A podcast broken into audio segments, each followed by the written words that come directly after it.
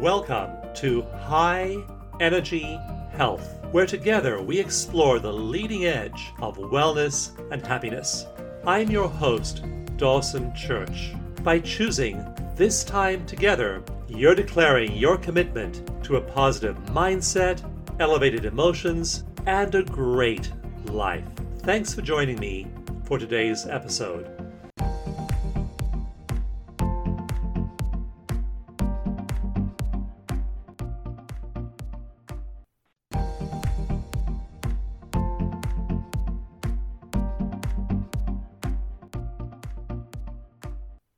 Hello and welcome. My name is Dawson Church, and I am so delighted to welcome you here. By being here, you are making a declaration. And that declaration is I treasure myself enough to fill my mind and my heart with positive media, positive experiences, positive inputs. And what we'll discover today is when you make that choice to tune your consciousness, tune your awareness to all of those characteristics of positivity, to compassion, to gratitude, to love, to joy, when you make that choice to tune your awareness in those directions, rather than all the other million things that can make you worried, stressed, and upset, weak, I'm so struck as I just review about a hundred or so studies building for the last while on just what positive effect, and we'll discover here with our guest today that we can deliberately engage those mechanisms for enhanced health, enhanced happiness, enhanced well being, and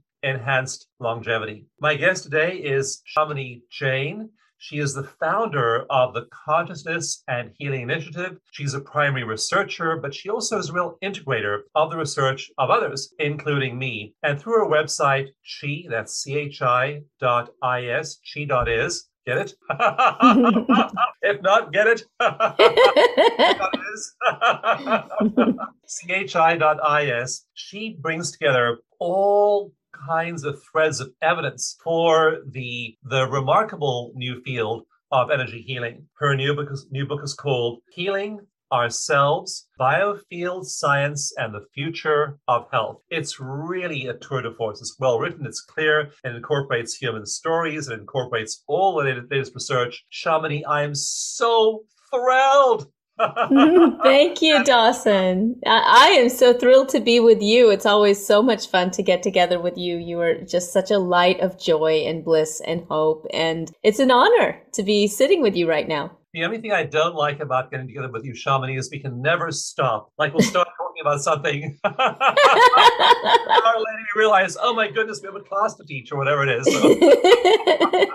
yes, I treasure that, and I'll, I'll, treasure the times that we can teach together in person again. That will be really wonderful, and hopefully those times are coming closer. Yes, it'll happen. And I'm just so glad you put together so many threads of this knowledge in the new book because it really does paint a comprehensive picture of the state of the art, the state of the field, and also gives it flesh and blood with so many human examples. And so I know you've labored long and hard to make these ideas understandable. And so let's just just dive into the, dive into the deep end with the whole idea of the biofield. And I, I love the way in chapter one you talk about how the biofield is a concept and a term broad enough to encompass ancient forms, ancient ideas of healing, ancient concepts of healing, as well as really obvious modern ones like fields we measure with EEGs and MRIs. So go ahead, let's just look at this whole phenomenon of the human and the energy field that surrounds all living things. You bet, Dawson. And I appreciate your words about being an integrator. I think we're all integrators. I think we're all coming to a time of integration. And what's so wonderful is when we begin to really take in and embrace these multiple streams of wisdom, we really start being able to put the whole picture together on healing. And so it's been, you know, it's been a privilege in my life's journey to be able to do that. And I, I'm really excited about putting it together for the book. So the biofield is kind of a westernized term, right? It's a term that Western scientists kind of put together a couple of decades ago at a National Institutes of Health meeting. Several of our colleagues were there, like Beverly Rubik and others, who played a really seminal role. You know, that is, they played a really important role in bringing this understanding of the biofield, which I describe as fields of energy and information that connect us and heal us. And so it's wonderful because as we begin to put these pieces together, we realize we can study the biofield of a cell, we can study the biofield of a person, of a tree. But not only that, we can study the biofield between things, between people, between us and the earth, between cells. And there's so much wonderful work that's going on looking at these fields of energy and information and what they can mean for our healing process. And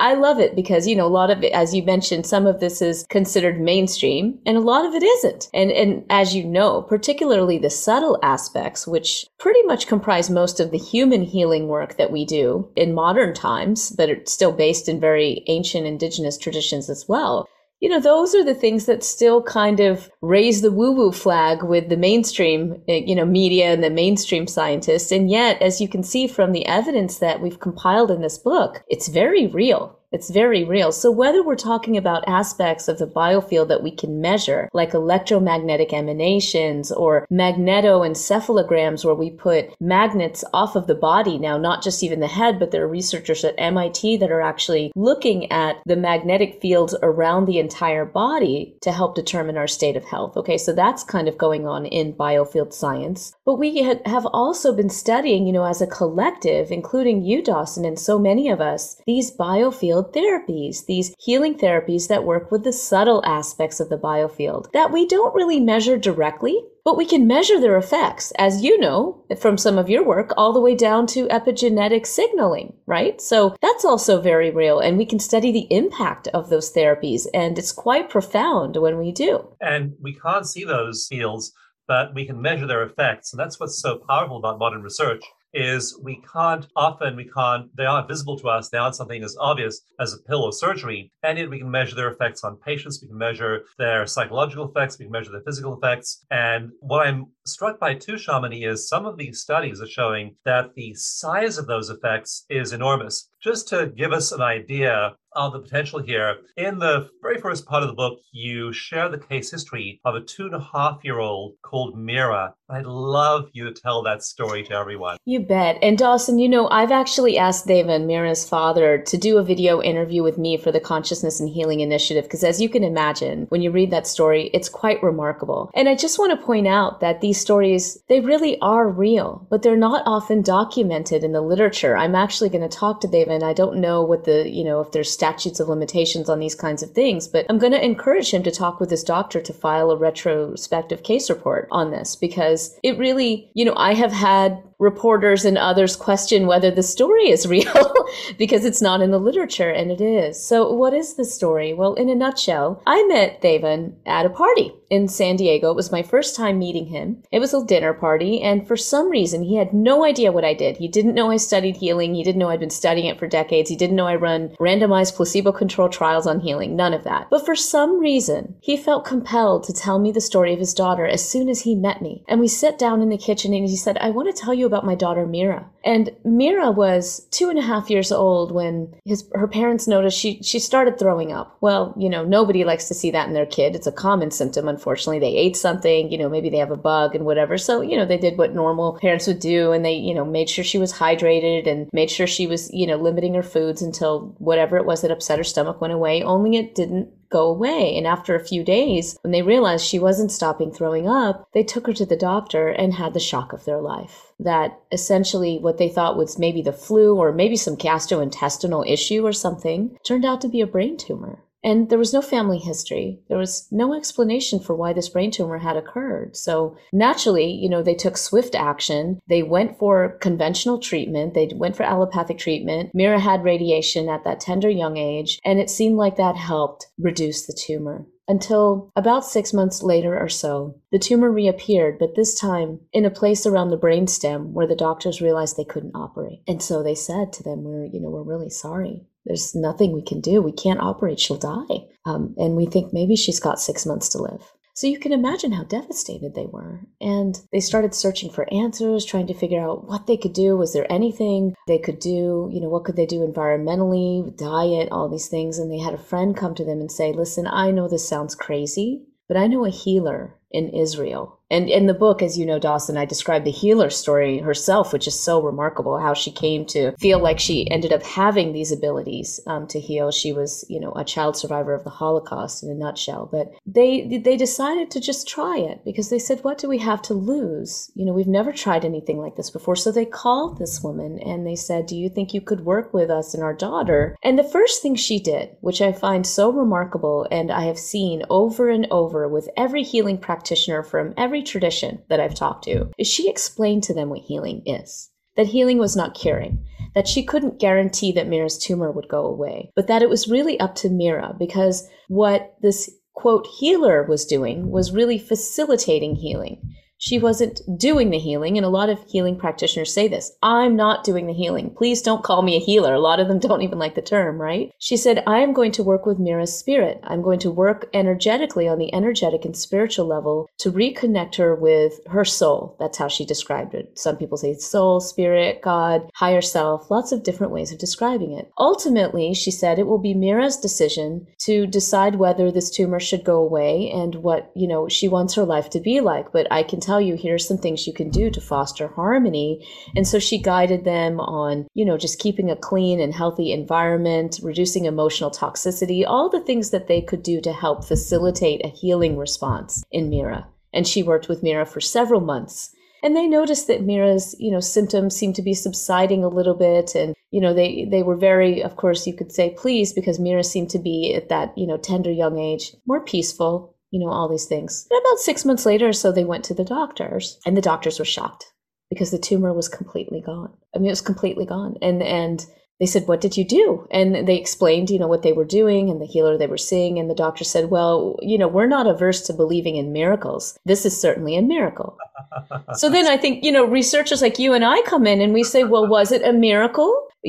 Absolutely. Life is a miracle. Creation is a miracle. But why do we continue to just take in these stories like they're anomalies and not look more deeply into them to say, what is going on? Mira's story is one of many. And now, as you know, and as I detail in the book, we're seeing effects of energy healing in cancer models with cells and animals, all the way down to cytokine levels, tumor shrinkage, protein kinase signaling levels. You know, we can get all into that later if we want. This is not an anomaly in the way that we talk about it. It could certainly be a miracle, but we could be working to help make miracles like this happen more often and potentially side by side with what we know about the best medicine. As, as you know, Dawson, I'm a big both and proponent, right? Right? We're not talking about either or. Let's step out of that 20th century thinking that tells us we have to do this or that. You know, we're, let's move beyond it. We're whole beings. We're a whole system. And Mira's story teaches us how powerful it is when we have these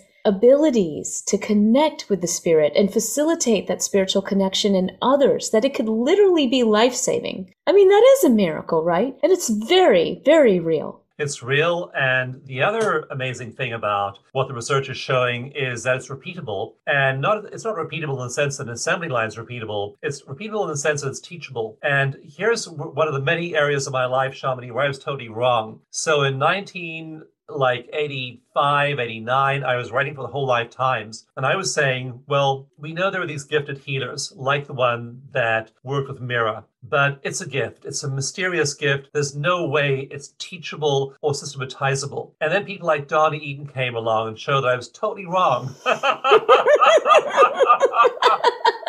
great practitioners who are being minted at the rate of I, don't, I, I looked up the other day and they're like like like there's been like four million Reiki practitioners in the U.S. Mm. and so people learn these techniques and then they they they repeat them. I know in my own field of EFT and energy psychology, we just have highly consistent results practitioner by practitioner, and the very, very different people from very, very different backgrounds, and yet you just do the techniques, and those techniques tend to produce the effects. So that's the other encouraging thing is when we do get smart enough to study healing and healers, we find that there are teachable, repeatable systems. Bill, Bill Bengston now working with his cycling technique, Don Eden, of course, Barbara Brennan, and that whole school in energy psychology. We have thought field therapy and EFT other techniques we teach people and we know we can then people ask me you know dawson tell me who who on eft universe who which of your practitioners is really good? And i say hey if they're there they've gone through a thorough training and they're good. They know the basic stuff. So that's the other thing that as a smart society the the next job we have besides integrating it with conventional medicine is also making it repeatable that way trainable mm-hmm. repeatable have access to it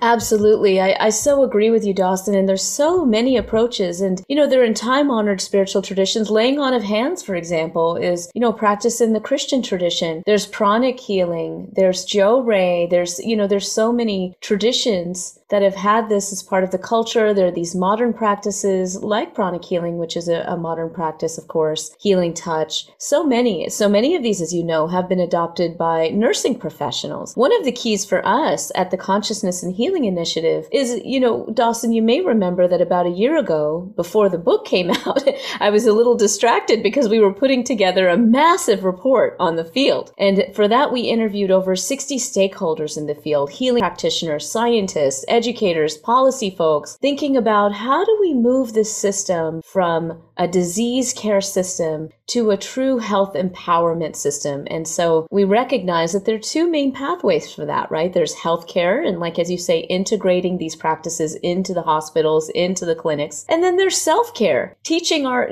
teaching our folks how to do it themselves, how to work with others, but also work on ourselves, which is such a wonderful practice, you know, in energy psychology. So there are these two vectors and we identified these key transformation points that we can all come together and leverage and sort of move to dial in the system system towards this better health and healing. And, and that's a lot of what we do at the Consciousness and Healing Initiative. We build communities. We have a scientific advisory council that comes together because they need support, even just moral support, honestly, sometimes to talk about the struggles that they're going through trying to conduct the research, getting funding. And then even when they get the funding, sometimes the pushback they get from chief scientific officers or, you know, people that are sort of more in the mainstream aspects of academia or hospital systems. So we support them. We also bring together healing practitioners to address some of the key issues that are facing us right now. And I don't know how much we want to get into this, but we are going to be addressing some of the key legislation issues that are facing some of the healing practitioners that are very important for healing practitioners to know about and have a balanced viewpoint on. So when we address these key levers and essentially come together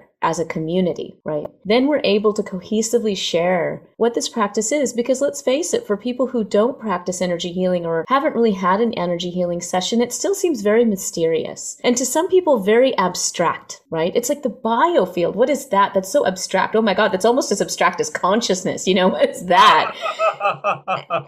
and yet these practices, like you're saying, Dawson, these teachable practices, tapping, the stuff that Donna Eden's doing, even the work that I've learned from my healing teacher, Reverend Rosalyn Bruyere, and her and her school is more of a mystery school. You know, she's not she's not necessarily teaching to all of the masses. That hasn't been her choice point, and yet her process in many ways is systematic and is also mysterious and beautifully spiritual. They are all teachable practices, and we can do them, of course, for ourselves. And one of my passions for the biofield is also helping people realize we all have a biofield. It's dynamic. It's working with us all the time, and even if we're not trained yet in any of those practices, if we decide we don't want to do it. Gee, we're working with our biofield when we practice yoga, when we practice meditation, when we chant, when we chant a mantra, even an affirmation, even when we tune into our emotions. We can tap into our biofield at any time. And we can tap into the shared biofield with another person to understand what's going on in that dynamic, in that relationship. We can even tap into the biofield of the earth and regenerate ourselves by connecting with the biofield of the earth consciously, lovingly. It's just the biofield perspective is so beautiful and I feel like so needed for our times because it really helps us understand we don't end at our skin. We're, yes, we're material bodies, but we're bioenergetic beings that are deeply connected with each other. Absolutely. And interconnected with all forms of life. We're going to go to a break in a moment, but um, I one of my favorite things I do sometimes in live workshops, either live in person or live virtual, is I hook people up to a heart rate variability monitor, leading them into deep heart coherence. Now their breathing is regular and all the dials on the machine show green. People are really in this deeply relaxed state. And then I say, think a negative thought. oh. all the dials turn red just with one negative thought. So that's self care. That's what we can do practically to really shift ourselves every moment of every day. Our consciousness is having a direct effect on our bio, biofield and our cells. We're going to go to a break right now, but please stay tuned. We'll be right back after a short while. For more on Shamini's work, go to her website, chi, C-H-I dot I-S. We'll be right back after a break.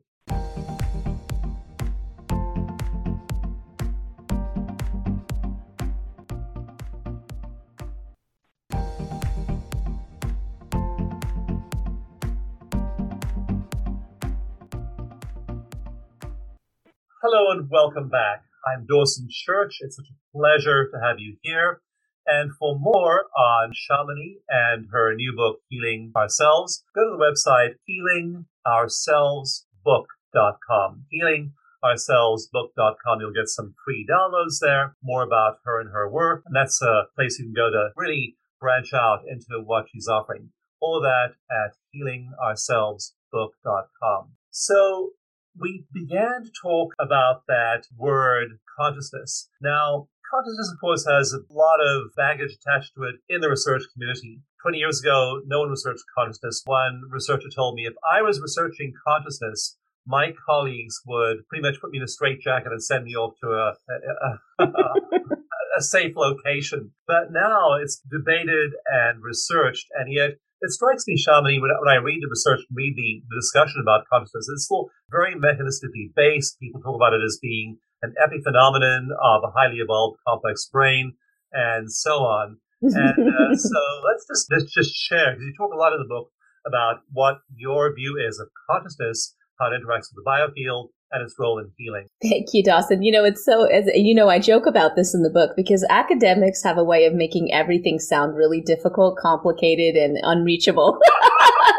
so, you know, there's so many isms now, panpsychism, emergentism, you know, uh, reductionism, like all these isms to, you know, kind of put these labels on what we think consciousness is. And so in that way, we can say, I like to say we can study, just like the biofield, and we can talk about this too, we can study consciousness on the little c level, which means attention, awareness, you know, the subconscious, the waking conscious. There are all these little different ways that we can parcel out aspects of little c consciousness and study them in science eh, and debate about them in philosophy, right? So there's a lot of that going on. But again, when it's, it's interesting to me because when I explore the integration of those perspectives with some of the ancient perspectives, which really kind of underlie all ancient cultures as I understand it, you know, not just one. It's fairly simple because they talk about a big C consciousness, and that's basically oneness. So I describe it, of course, from the Vedantic or Tantric and even the Jain point of view to some degree.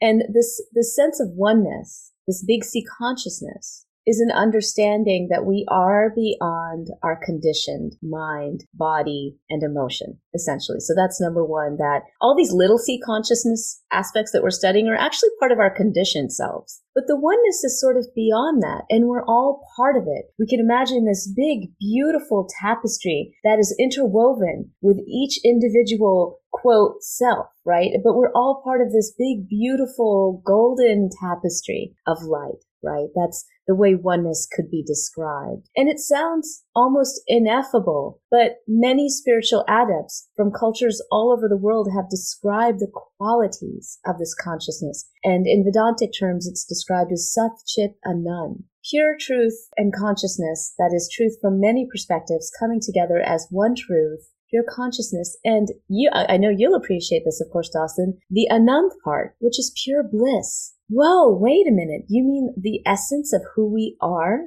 Our actual consciousness, our birthright is blissful in nature? And yes, it is. And they use the word bliss, you know, or it's translated, let's say, as bliss, you know, in the English language, anand. And, and that I find really wonderful, especially in this day and age when so many of us are suffering from so many emotional afflictions that we like to call mental disorders. Again, we mentalize everything in the West, right? We don't say we're having emotional imbalances. We say we're having mental disorders, you know, so, yeah. yeah. So, you know, it's, it's much deeper than that, of course. And yet we know that That's a process that we're going through as a humanity. Why? Because, you know, and this is my personal view, one of the reasons is because we have been cut off from our spirit in so many avenues of life. We can't talk about spirit in science. We can't talk about spirit in medicine. We can't talk about spirit in, in most education settings, you know, so we have the sense that we have this private spiritual life. We can go to church or temple and, and we can explore it there. We can explore it in personal practice. But this idea of studying consciousness or even talking about or exploring spirit was off limits in science for a long time and to some degree still is. And yet now there is research demonstrating the impact of what we might call spiritual resilience, right? Or a sense of our spiritual nature, extraordinary spiritual experiences. And these are all coming back to experiencing that ineffable aspect of the big C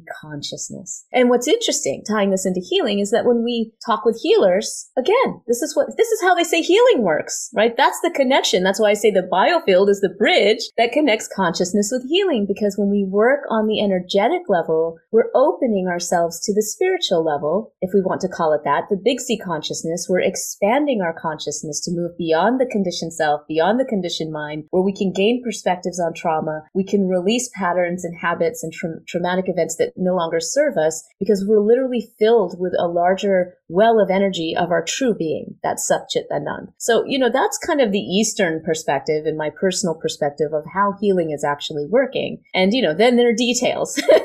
a lot of the biofield, you know, we can study a lot of details around it. But truly, and, and this is funny, Dawson, I know you'll appreciate this. I'll just tell you this really quick story and the listeners here because I'm sure all of you probably know who Deepak Chopra is. The first time I met him, we had a long conversation. I felt totally grilled from the inside out, by the way. I was like totally turned inside out in that conversation. I was fundraising for a biofield meeting and he heard about the meeting and called me in because he wanted to know more and talk about it. This was in 2014, I think, or 2013. And we had this long conversation and I explained my passion for the biofield and biofield studies and things like that. And he sat and he said, Shamini, this is all great. And I totally want to support you in your efforts and what you're doing with the biofield and we'll support this meeting. But you know, in the end, Shamini, it's all really about consciousness.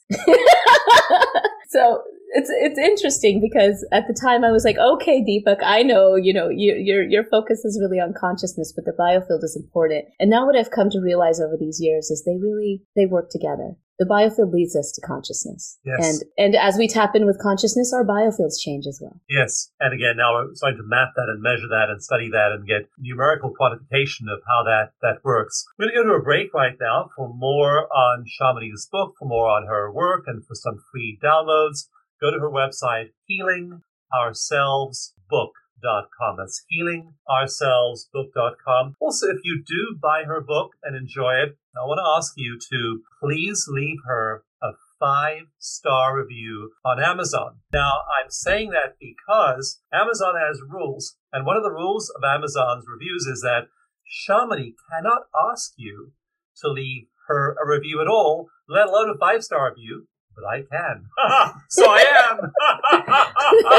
Thank you for that, Dawson. I appreciate that. Yes. Show your appreciation by going on Amazon and leaving a five star review for Healing Ourselves. Even when people give me books or I get books from the publishers, I order them on Amazon myself. I pay for them so I can leave a verified purchaser review on Amazon. So I invite you to do the same thing. And again, leave her that review, five star review, and also check out her website, healingourselvesbook.com. We'll be right back after a break.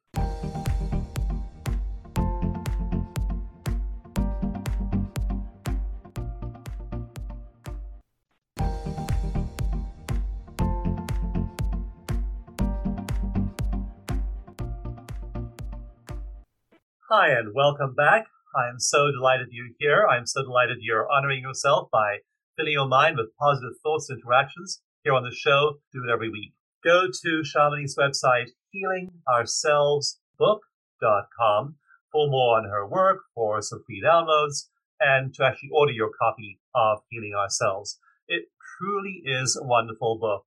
You'll find it's well organized, it's clear, it's compelling, it's passionate, and it shows you the evidence. It's not a book that asks you to take this all on faith. It's a book that really clearly outlines what the science, the current science is. And I can tell you with science, we are just getting going. There's a lot more to come. So, Shamini, go ahead and cover for us what some of the most leading edge research is into the biofield and how it works? Love to, Dawson. Thanks so much for the question. You know, first of all, I want to address this idea that there is no evidence or that there aren't studies.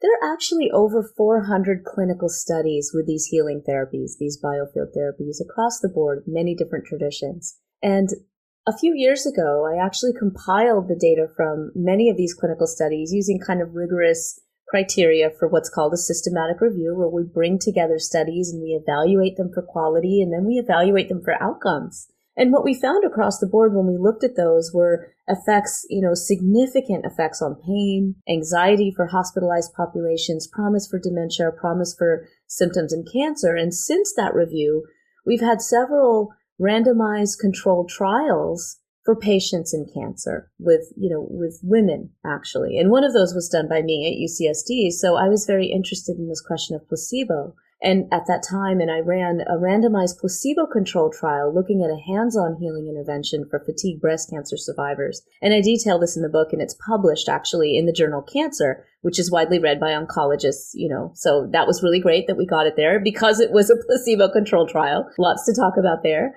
Uh, but I was happy to publish it there. So you can read about the deep details of the study there. But in a nutshell, what we found was that placebo effects did not explain the physiology. Not only did we see these robust decreases in fatigue for these fatigue breast cancer survivors, which were significant, not just statistically, but Dawson, like we talked about earlier, clinically significant, really large effect sizes. These women had debilitating levels of fatigue where they couldn't even function. And they had been living like this for some time.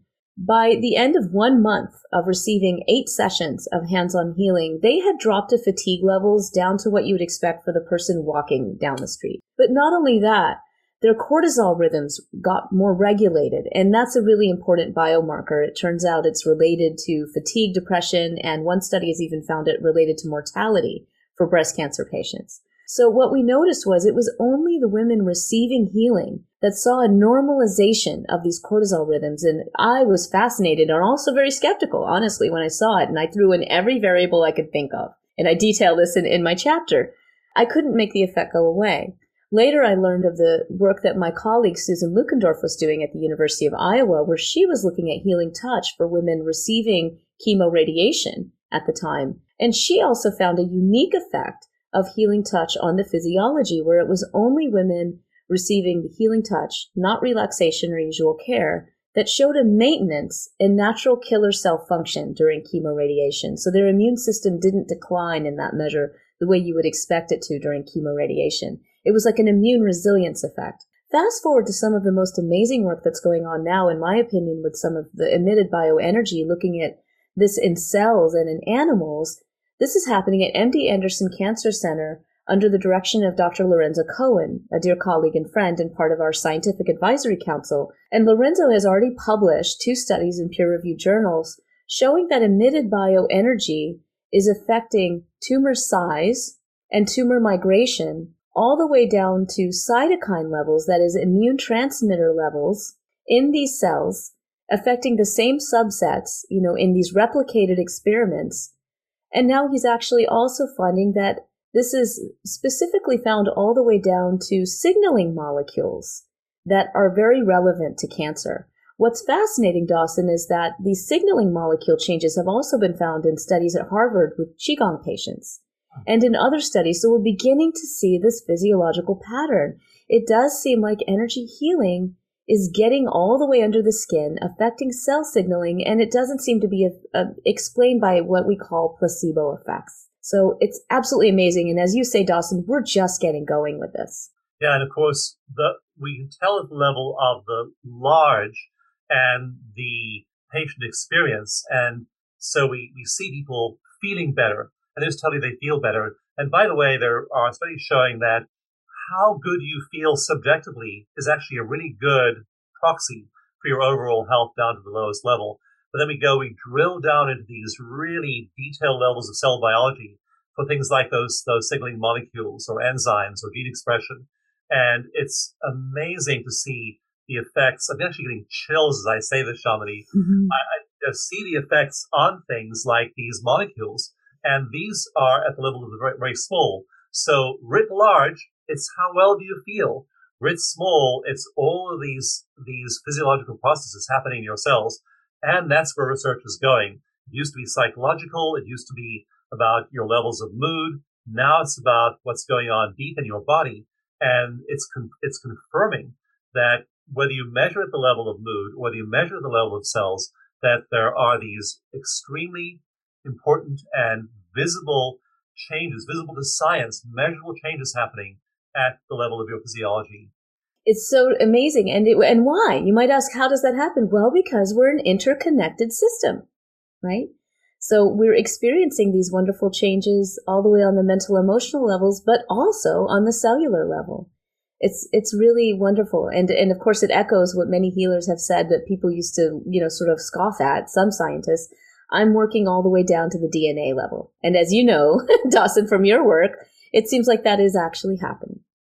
Yeah, happening down at the level of gene expression. And I was just amazed to do those first studies on, on gene expression and find that we, we, there was every reason to suppose that it would be affecting gene expression because it was affecting hormones. And of course, those hormones, the result of, are synthesized by genes, by, by the action of genes. So it seemed reasonable. that then to actually see those first results, and then now we're seeing just a, an amplification of that, of that research, all confirming the effects of healing, energy, and consciousness on, on the body.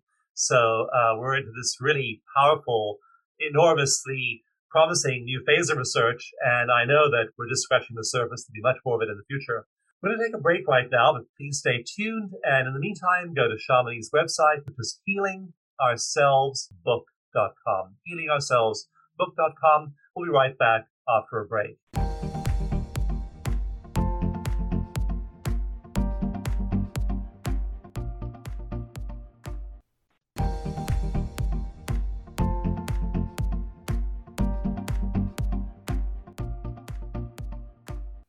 Hello and welcome back. I'm so glad you're here. I'm so glad you're just steeping your awareness in positive messages, positive ideas. It's really making a difference all the way down to the level of your cells, as we saw in the last segment. For more on Shamini's new book, Healing Ourselves, go to her website, healingourselvesbook.com. Chamonix, we mentioned earlier that there are now these practices that people use. Like I do have an EFT certification, and we put people through this training in 48 clinical EFT techniques, and they come out the other end 12 months later, and they can just do this stuff. It's just remarkable to see them learning these things fairly mechanically at first, after with, with more proficiency, but then they're working with clients and they're seeing the same results as someone who's been doing it for a long time. We know there's Donna Eden. We know there are schools of Reiki and Johrei, healing touch, therapeutic touch. And just share with us about these practices we're now seeing that are able to be taught and then use, and then hopefully enter mainstream purely as if you get a dermatologist or if you get an oncologist, you know what they do. And I'd love to see the, the day when an energy psychology practitioner or a Reiki practitioner is given that same level of professional respect. Absolutely. There's so many beautiful trainings, you know, and practices that are teaching us how to specifically work with biofield patterns in the body. And what's fascinating about this, Dawson, is many people see the field differently. They experience it differently. Some describe it as a unified field. Some describe it as, you know, multi-layered. Many different ways of tapping into this. What I have a passion for at this moment is helping people simply tap into their biofield. And what I've discovered in talking with all of these healing practitioners is there's so much that we can do just in our basic self-care, working with the biofield. We may choose to get a training where we can really up level our ability to work with the biofield to help heal another person. But we can really work with it here and now to up level our own healing. And, and that's why I decided to make the third part of my book the healing keys. So as you know, Dawson, the first couple of parts of the book really detail the science and the ancient philosophies behind the biofield, consciousness, and healing. But the third part is really practical because what I've learned from my work in clinical psychology as a clinical psychologist and a researcher in psychoneuroimmunology and a healing student and a practitioner is that there are just some basic keys that we can all tap into at any time to facilitate our healing and our well-being. It's so important. So what are those keys? You know, in a nutshell, they are First, grounding for vitality. That is bioenergetically connecting with the earth and really getting in our bodies. And I really learned this from Rosalyn, who taught me what it means to be a grounded healer. That is to really be in my body when I'm running energy. And I noticed such a huge difference. So I have some practices related to, you know, grounding. How do we ground and actually allow for spirit to come fully into the body through grounding practices? The second is probably pretty obvious to most of us, and that's to flow with emotions. Emotions are energy, and as we begin to open to the emotional energy that flows through us, you know, like ripples and waves through our bodies, through our biofields, and we don't repress them, we don't force them, we don't do anything, we start realizing how we can harness that energy and watch it wax and wane. And when we do that, we begin to also tap into our creativity, which is a huge healing key because there is a well, a reservoir of amazing creative energy, creative energy strong enough to create life itself, right? And, and that's our birthright as well. So when we begin to tap into creativity, and there's a lot of science behind this, we begin to really uplevel our mental and emotional and physical health. So the third healing key is really draws from what we learn about placebo. And that's a very nuanced topic that we can talk about again and also at another time.